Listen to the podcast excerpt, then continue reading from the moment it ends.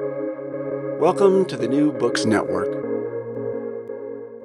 Hello, and welcome to New Books in Environmental Studies, a podcast channel on the New Books Network. I'm your host, Isobel Akerman, and today we'll be talking to Sally Hawkins, Ian Convery, and Steve Carver about their new edited volume, The Routledge Handbook of Rewilding. So, thank you everyone for coming on the podcast. It's fantastic to have you on here. Um, before we get talking about the book, it would be great to get everyone to introduce themselves, to say a little bit about your research interests and how you came to the idea of rewilding in your particular field. Um, so, Ian, if we start with you. Uh, yeah, so I'm Ian Convery from uh, University of Cumbria. Um, I guess I'm a geographer by by background. Um, spent 20 years or so working in and around um, conservation, um, probably more of a kind of human focus initially in terms of uh, well, I, I, was I was working in Mozambique in Gorongosa National Park, in a post-war, looking at how communities had moved back into the park and how we might come up with a different model of managing protected areas that was perhaps more inclusive. Um, so, yeah, I had had a kind of long-term interest, I guess, in conservation and um, more broadly how humans interact with wild and all kind of natural spaces.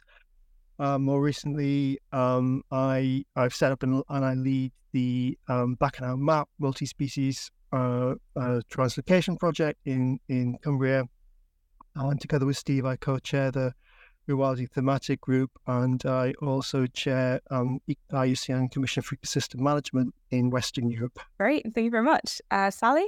Hey, Jens, I'm an environmental social scientist at the University of Cumbria, and I kind of got in, interested in rewilding because I worked on a consultation for species reintroduction and reintroduction for the lynx um, to the UK, and um, just realised how important sociocultural factors are in um, restoration and rewilding projects. So that kind of got me interested in in rewilding, and I have been um, doing a PhD um, in rewilding and trying to understand what rewilding is for the last five years or so. And Steve. Oh, yeah, I'm Steve Carver from uh, School of Geography, University of Leeds. I'm director of the Wildland Research Institute, which is nominally based in the department there. Um, I'm along with Ian, co-chair of the IUCN's Rewilding Thematic Group. Uh, um, again, I'm a geographer by background. Um, my interests are really about geospatial aspects of wilderness and wildland. Um, and that's kind of brought me into the rewilding sphere because, you know, a lot of aspects to do with the potential for rewilding are, are really about spatial ecology. Um, so I've been applying my GIS skills, such as they are across uh, the UK and Europe, and indeed in North America and China and other countries as well. So that's uh, that's my background. And that's where I'm coming at it from. I think Steve's been very modest about his GIS skills there, but never mind. Great, thank you.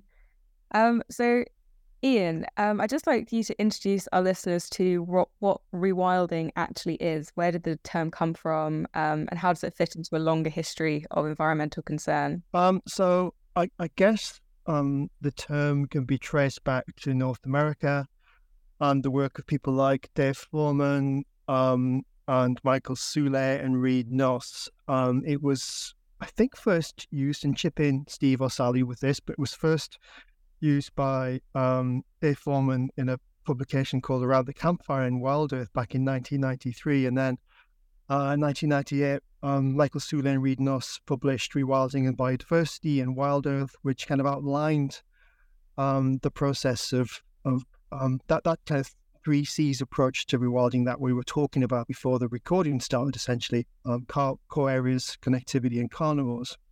So that really kick-started uh, the rewilding movement in in North America, um, uh, and then kind of uh, coming a bit more today, 2004, Dave Foreman wrote a bit wrote about rewilding North America, what that could be in terms of presenting a different vision, essentially, for conservation in the 21st century, perhaps a more optimistic vision. Um, so yeah, that the the roots of rewilding are essentially North American in origin, um, uh, and it's it's probably it's probably as good to say what rewilding isn't as much as it is to say what rewilding is. So because there's so many fallacies out there in terms of what rewilding is is or what people think rewilding is trying to do. So you know, it's not about trying to recreate ecosystems from thousands of years ago. You know, it's important to look to look back and you know the past can inform what we do in the future, but it has to be a forward-looking approach, not least because of the that many challenges we face in the 21st century with climate change and what that means for um, for habitats and species.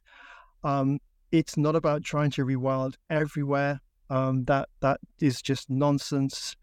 Um, it's it's about it should always be a niche concept. Um, uh, it should it's it's part of the conservation toolbox. We're always going to need kind of more mainstream conservation, perhaps conservation that has a a more human focus. Um, and we're also going to need different kinds of land use as well in terms of food production and, and whatever else. So, along with that, um, it's not anti-farming, and that's another one of the kind of key criticisms of rewilding. That oh, it's it's it's trying to kick farmers off their land. Um, it's it's not about that at all. Um, it's it. There's also a criticism that's anti-people. Um, uh, and again, that isn't the case. I think there's a strong argument that rewilding, particularly in a UK and European context, came out of environmental philosophy and a, a, view really that we need to have a different approach to our relationship with nature. We should, um, we need to move beyond the kind of human nature dualism and a more take a more ecocentric view in terms of how humans fit into the um, live with other species on the planet. Um, and probably one of the kind of key fallacies is that it's only about bringing bringing back kind of predators such as wolves and bears and and and lynx. And you know carnivores are, are important, um, not least because of their kind of uh, their trophic control um, uh, aspects, but it's it, you know species translocations can be an important rewilding tool, but it's always got to be context specific and driven by science and ecosystem function. It's not about rushing in somewhere and just releasing a pack of wolves. It's about understanding that place and coming up with solutions that fit at that point in time. Um, and I've been talking for a long time there, so I'm gonna I'm gonna ask Steve or Sally if they want to kind of chip in. Um, not least because I've forgotten what the original question was. Well, I think what you brought out there is, um, and what comes out with the book is a really kind of methodological approach, um, and a very bespoke kind of monitoring program, which was really interesting and something that I didn't realize was so fundamental to the idea of rewilding. Um, so, Sally and Steve, if you have anything to add to that. Sally, do you want to say anything? But I've got some points to make, but uh, go ahead. Um, just to add, I guess that um, I think rewilding, I think Ian might have mentioned it, but rewilding is fundamentally about questioning human control and dominance in landscapes in, in the Anthropocene and figuring out how we can um, create this paradigm shift because um, it is visionary, um, but while working in um, the current paradigm. So being pragmatic while trying to achieve transformational change. Yeah, that's really good, Sally. Um, yeah, uh, a couple of points I think about. Um, you know what Ian was saying about it's not an approach which is applicable everywhere. You know, it's got to be context specific and appropriate for the the situation in hand. You know, and there is this temptation to call, you know, all kinds of conservation which are tempting to make things just a little bit wilder, um, you know, by, you know, whether that's restoring habitats or reinstating, you know, lost species or whatever, the temptation to call that rewilding. And I think that loses something of the, the, um, you know, the fundamental ethos of rewilding, which is putting, instead of, instead of us as humans controlling um, ecosystems and, and habitats through this process of ecological restoration and management, is giving nature the space and the time to dictate its own trajectories and outcomes. You know, so we have this kind of model, and it's it's not a perfect model. As you know, all models are, you know, uh, kind of simplifications. But ecological restoration is really about, uh, you know, having uh, human-led but nature-enabled approaches. So you're using natural-based, um, you know, uh, um, nature-based systems to achieve the desired outcome. Whereas rewilding, it's really about turning that on its head, and it's really about uh, human enabled but nature led. So it's us as humans giving nature the space and the time to dictate its own trajectories, then just allowing it to do that. And of course, that involves us as humans making a conscious decision to, okay, we might kickstart the process with some management interventions, but certainly over time, stepping back and allowing nature to, to call shots, basically. And, you know, going back to the spatial side of things, you know, that takes place on a continuum. You know, it's a continuum of approaches and a continuum uh, of, of, of localities, of geographies. And of course, rewilding isn't appropriate everywhere. I think, you know, the traditional conservation methods have their place. Um, so what we're saying is that, you know, rewilding isn't everything. It is a new approach in, in many respects. And I think, um, I mean, I think they're really important points, Stephen. I think that the um, the point you made about um, it, it, offering a different view of conservation and a, an approach which was kind of rooted in ecocentrism, that was that was really kind of what was put forward by Michael Reid Noss, Dave Foreman. I think they they were experienced conservationists, and they just recognised that actually conservation is rooted in, a, in, an anthropocentric worldview, and that that in itself can be part of the problem sometimes. And we need to step outside of that and just look at what we're doing differently and take a a, a, a longer term perspective and a bigger scale perspective in terms of our interactions and our interventions in conservation and, and rewilding. Brilliant. Um, and I think we've lost Steve. Uh, for our listeners, he is firmly in the rewilding process in a field in Lincolnshire at the moment, so he might have lost signal. Um, but Ian, you mentioned the difference of rewilding in different countries. Could you maybe expand on that? Um, yeah, I mean, I think the North American model um, is uh, it, it works at the continental continental scale in in in North America because North America is vast and there are the kind of core areas of protection already in place there. There's the space to have connectivity, and they have um, they still have kind of uh, uh, carnivores to sort of that kind of process of uh, trophic trophic cascade, trophic control. Um, so it, it's it, in terms of its origins, you, you, can see how it emerged out of that kind of particular North American worldview. Um, to, to some extent, that that view works elsewhere in the world as well. So maybe South America, um, perhaps the challenges are, are, pretty similar. Europe is obviously quite different uh, in many respects, more fragmented politically, geopolitically. Um, uh, not so much space and not so much kind of core areas of protection. So it's much more difficult um, to come up with the um, to, to use that original three Cs approach in a European context. Um, so the, the model that's emerged in Europe, I think, is is is significantly different to the model which to the original model proposed by Soule, Noss, etc. Um, it it it takes a more herbivore fo- focused approach. It takes a more human centric focused approach. Brilliant. So we've got a bit of an idea of what rewilding is and how it's thought of in different countries around the world.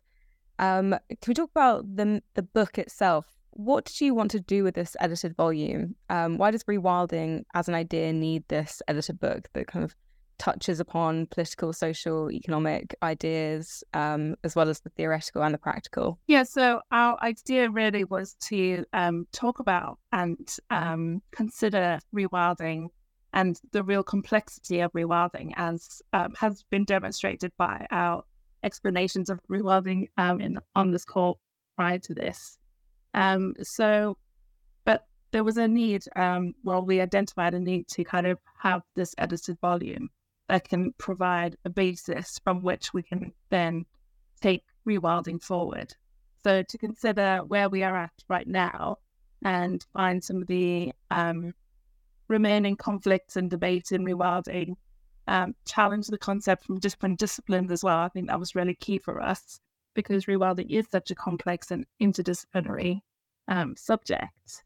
Um, so we invited people from various disciplines to consider rewilding, not just in terms of ecological rewilding, um, but also some of the cultural changes um, that we talked about in terms of that paradigm shift. Brilliant. And what did you want to include? What had to be left out of the books? And what are the kind of principles of rewilding that the book is based around? Gosh, what had to be left out of the book? Um, I mean, I think we we I think we scratched the surface with rewilding in many respects, and we could probably um, we could probably work on um, a, a, couple more volumes of a rewilding handbook, uh, particularly in terms, I think, just reflecting rewilding experiences globally and, and picking up your, your, your question before, Isobel.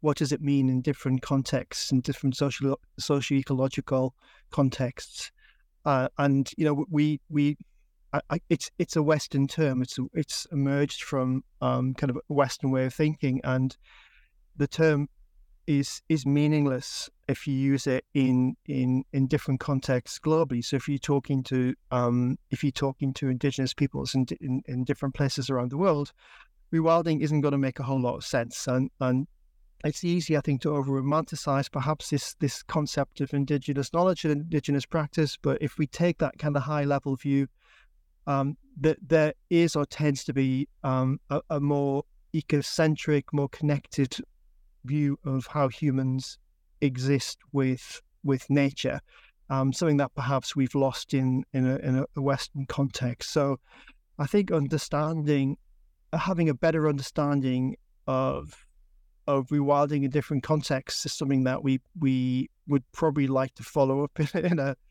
in a revised edition or a second volume. Um, uh, um, given that rewilding is so complex. I think there's probably quite a lot that we haven't covered, but we've used case studies. Um, so we have a case study, for example, looking at a project in North America, one in Nepal, um, one in uh, Mozambique, um, and one in Scotland. And then we also look at it from different kind of subjective or some d- disciplinary perspectives. So looking at mycology, for example, or rewilding and human health um, rewilding and how it kind of relates to trade and human conflict and rewilding of schools and, and education. And then also um, kind of how would rewilding look in the context of recreation and adventure travel. Um, so these are kind of different perspectives on what rewilding could do in different contexts. Um, but there's probably a lot that we've also left out, like um, the economics of rewilding is a subject that um, we haven't ta- tackled too fully in that in the volume, but something that's really key and a question that always comes up is how do we fund rewilding projects? Yeah, and I think also how do we how do we respond to other conservation is- initiatives such as nature-based solutions or perhaps natural capital, um, which take a more um, values-based approach, particularly I think when those values can be reduced to financial values that that that presents, I think, some challenges for for um, how you might apply rewilding and how you align rewilding with those sorts of ideas. So I think they're absolutely concepts that we're interested in exploring. Um, not in another book, but also I think in terms of our role with the uh, rewilding thematic group as well. Um, uh, I think Isobel, you asked me a follow up to that, which was to say a little bit about um, the principles. Is that is that right? Yeah, that's right. Um, so maybe maybe before we get to the principles, but perhaps we should say a little bit about what rewilding is and how we've defined it for the book, but um, kind of more broadly for um, for the IUCN rewilding thematic group. So uh, we talk about rewilding or the goals of rewilding as as being um, a focus on the restoration of functioning native ecosystems, um, complete with fully occupied trophic levels, which the implication of that is, of course, that that includes carnivore species, that are nature led um, rather than human led. So, this idea that it's reducing or taking away human control um, across a range of different landscape scales. Um, so, inherent in that, I guess, is the idea that rewilded ecosystems should be self sustaining um, with no or minimum kind of intervention management from humans. So, that, that idea, I guess, of managed demanaging moving from restoration through to rewilding, where you reduce interventions over time. Um, and I think picking up the point that I made at the start, that it's not about trying to rec- um, to recreate an ecosystem from the past, but recognizing that ecosystems are dynamic, they're not static, they're constantly changing. Um, so it's it's the process really of rebuilding native ecosystems, usually after major human disturbance, and that that can be some kind of catastrophic event. It can be war. It can be a whole range of different things. Um, in order to create a complete functioning food web again at all trophic levels that's sustainable and resilient. So uh, again, chip in Sally, but I think that's that's that's our definition of rewilding. I don't know if you want to talk through the principles or start to talk through the principles, Sally? Um, so the principles really were to help to guide rewilding practice. Um, and we looked at um, kind of different approaches. I mean, there's, you know, as we've discussed, um, a lot of different approaches to rewilding have emerged across the world, responding to different contexts. So it was important for us that principles didn't are prescriptive about how rewilding is done, but rather, or what interventions are used in rewilding, I should say, but rather kind of the principles that underpin rewilding um, practice. And these include, for example, um, looking at re- reference ecosystems to guide for evidence on what rewilding, um, what restoration uh, needs to entail in terms of like ecological um, com- components of a system uh, being inclusive and collaborative and drawing on knowledge, not just from traditional scientific knowledge, but other types of knowledge and local knowledge, traditional ecological knowledge. Um, I'm trying to think of all the principles now, in Steve, but I can't. Uh, yeah, so um, I, I, I, yeah, with without. Oh, Steve, you're back. oh, that could. Yeah, I had to put the phone in. Um, yeah, I could chip in there, I guess. Um, you know, I think uh, as Sally was saying, you know, leading on from, you know, those uh, principles uh, six and seven, which look at uh, community involvement and public acceptance and use of uh, uh, traditional and uh, ecological knowledge in there, not just, you know, sort of scientific approaches, um, but also then, you know, kind of moving on from that is you know, a key thing about rewilding is recognizing the intrinsic value of wild nature.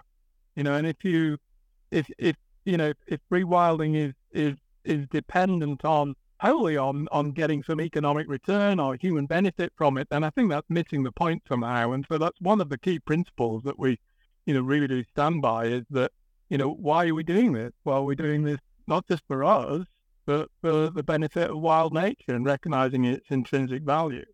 And I think that leads us on to the final principle, you know, principle 10, which you know, in many respects, it's not really a principle, but it's an overarching statement which says that, you know, we really need to re uh, reevaluate our relationship with the planet and with nature. Um, you know, to uh, you know, put us not at the top of this sort of biotic pyramid as a sort of egocentric approach to uh, humanity and nature, but as ecocentric, so we're, uh, we're, we're a part of it rather than, you know, master of everything. So I think there's, you know, fundamental final principle there, which is, you know, speaking, speaking very strongly to that. And I think just to, um, as we as we sort of start to number the principles, uh, when I was talking through that definition before, um, the first couple of principles really just talk to that idea of um, restoring trophic interactions, and I think this idea that um, it's about landscape scale planning that includes kind of core areas connectivity. And we, we talk about coexistence now alongside this idea of carnivores. And, and coexistence really speaks to that point that Steve just made around um, that paradigm shift that we need in terms of moving from an anthropocentric to a much more ecocentric way of looking at the world. Yeah, and it was really important for us to um, reflect that in the book. So the last section of the book is actually on the ethics and philosophy of rewilding. So we've got, um, and that was edited by Kate Rawles, who's an environmental ethicist and philosopher. Um, so it was really important for us to capture that principle and kind of start to question how we create that par- or how we affect that paradigm shift in from our modern society. Yeah, brilliant. I think those principles are just so important to keep in mind as you think about rewilding.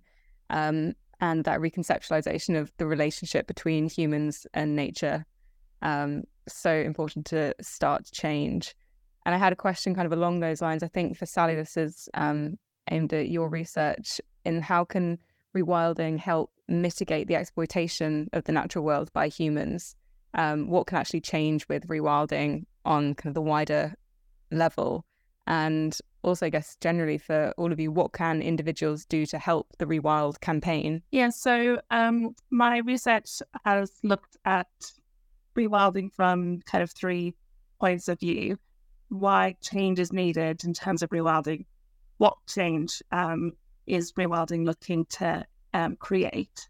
and how that's done. And when you look at the drivers of rewilding, so why change is necessary, it's really common um, across the data I've been looking at to um, identify um, these kind of causes and effects leading up to the Anthropocene, which I kind of collectively term de-wilding. And these include things like obviously escalating human influence, um, ecological degradation over time, colonialism, um, cultural hegemony and knowledge hegemony, um, and just creating this kind of vicious cycle, if you like, of um, de-wilding, and that in- includes kind of uh, cultural and ecological um, issues. So, in response to that, re- rewilding is really about creating this virtuous cycle um, towards a more um, sustainable and resilient system. So, rewilding is not just about ecological restoration, but it's about trying to create the conditions where it becomes sustainable, and so that creates that entails cultural change as well in many instances. Um, so yeah, rewilding is not just about trying to achieve this vision overnight. That's impossible. So even though it has these very kind of transformative, very bold visions, um, it's impossible to achieve overnight. So it's really about trying to kind of work iteratively in a stepwise approach to affect this virtuous cycle towards a wilder future. And what I loved about the book as well was that you all brought in a lot of case studies from all over the world, which you've already kind of mentioned briefly, um, to demonstrate how it plays out in practice. Um, and I've just finished reading uh, Wilding by Isabella Tree, which comes into the book, and there's a good critical analysis of it. So I was hoping that maybe we could talk about uh, one or two of the case studies and how you t- determine success and failure in these rewilding campaigns. Mm. Um, is, is, that one the rest of me? um, yeah, I don't know. I've been I've been quite critical of some of these uh, uh, projects uh, in the past, and Ian and I wrote a piece for British Wildlife magazine fairly recently, which was really discussing the role of the fence. Um, and the fence is a physical barrier to species movement. And so you get projects like uh, the, uh, the Oostvaardersplassen in the Netherlands, which is quite often held up as an example of rewilding in a you know relatively densely populated country to show you know what the art of the possible. But of course, you know they've they've had real difficulties with uh, you know too many large herbivores um, breeding very successfully in that landscape, which is a, an enclosed landscape and it's got a fence around it. And of course, during series of really harsh winters, there was mass die off of those animals because they were they were starving to death. It's simply because they couldn't move, you know, and it, that goes back to the roots of you know the rewilding model of you know the cores, corridors, and carnivores model, the three C's, you know, and there you had a a situation. It was you know labeled a rewilding project, but it was an enclosed landscape, uh, only about five thousand hectares, um, with no carnivores in it and a lot of herbivores. Um, so there was no connectivity and there was no carnivores. So there was just this isolated core. Um, and so that, you know, it was it was doomed to failure from the start, many respects. There was a, there was a plan to reconnect it to, you know, the, the, some of the other large natural areas in, in the Netherlands, like uh, the the Hoevedu, uh, with this corridor called the Oosterwold, but like, politics and planning got in the way, and that, that never really happened. Um, and you know, so the, the, the fence is a is is both a a barrier and a, a management tool. And you know, I think you've in in small landscapes, uh, in heavily managed landscapes like we see in Europe, um, then you know that really has to be carefully addressed. Um, so yeah, I think I'll shut up now, but you know, I think there are some real problems that need to be addressed in that cores, corridors, carnivores model. I mean, I think uh, that the sorry, Sally. I, I, think just coming back to the um the, the question, I think that um it if you're going to judge a project as being successful, then it comes back to those principles, and you end up with um an ecosystem that is self-sustaining, and that isn't going to happen overnight. So again, this is part of the challenge that um, some of these projects t- will will will take decades, if not kind of hundreds of years, to see through. And it's about um, responding to that, I guess, in terms of the management as and interventions that you need at the the earlier stages of that project and and an adaptive management um, process so you could be confident that um, the ecosystem or ecosystems are moving in the right direction and that you're you're managing or demanaging accordingly so um, it offers kind of quite unique challenges I think to conservation in that it, it moves beyond that sort of typical five uh, four five year project cycle to think on a much longer time scale which is is difficult. And I think it's um, I think you know it's it, it, you might be seen one might be seen as being something of a rewilding purist in terms of arguing you know what what rewilding sh- should be. But I think to, echo Steve's earlier point, it it's it's a niche concept. It doesn't fit everywhere. Um, and just doing conservation or regenerative agriculture or whatever else is absolutely fine but I think there is a there seems to be um, something of a rewilding bandwagon at the minute. It seems to be, be quite trendy, and everything seems to be called wild this or wild that. And I think we we just need to sort of step back from that a little bit and come back to core principles of what rewilding is and what does it mean. Um, again, which isn't to say that the things that people are doing are, are unhelpful or or you know it, it it's it's it's it's great that we're seeing changes in the agricultural sector. It's great that we're seeing farming moving towards something that was more regenerative, just like Knepp. Just don't call it rewilding because if you're farming, it's not rewilding, as as as I think we've all said in various places at other points in time. Yeah, absolutely. Um, to quote uh, Tony Sinclair, he, he, made a point in a uh, a paper, a presentation he gave in 2017. He said, if if uh, you know, an action, be it rewilding or be it ecological restoration, applies to everything, then it also means nothing. Um, but you know, you, you you've got to apply the right term at the right place, if you like, the right scale and the right time frame. So you know, rewilding is, as we've said, you know, it it's not everything. It, it it's quite a niche uh, conservation uh, tool, and it needs to be applied carefully and, and in the right place and at the right time scale. Um, so yeah, those are those are important points. Brilliant. Um, well, that's all we have time for. But thank you so much, everyone, for joining this discussion. It's been brilliant to talk through the book. Um, would highly recommend the listeners to go out and get it. Um, they want to really understand this very, very important concept. Uh, so thank you so much for joining. Okay, Thanks for having us. Thanks. Thanks ever so much.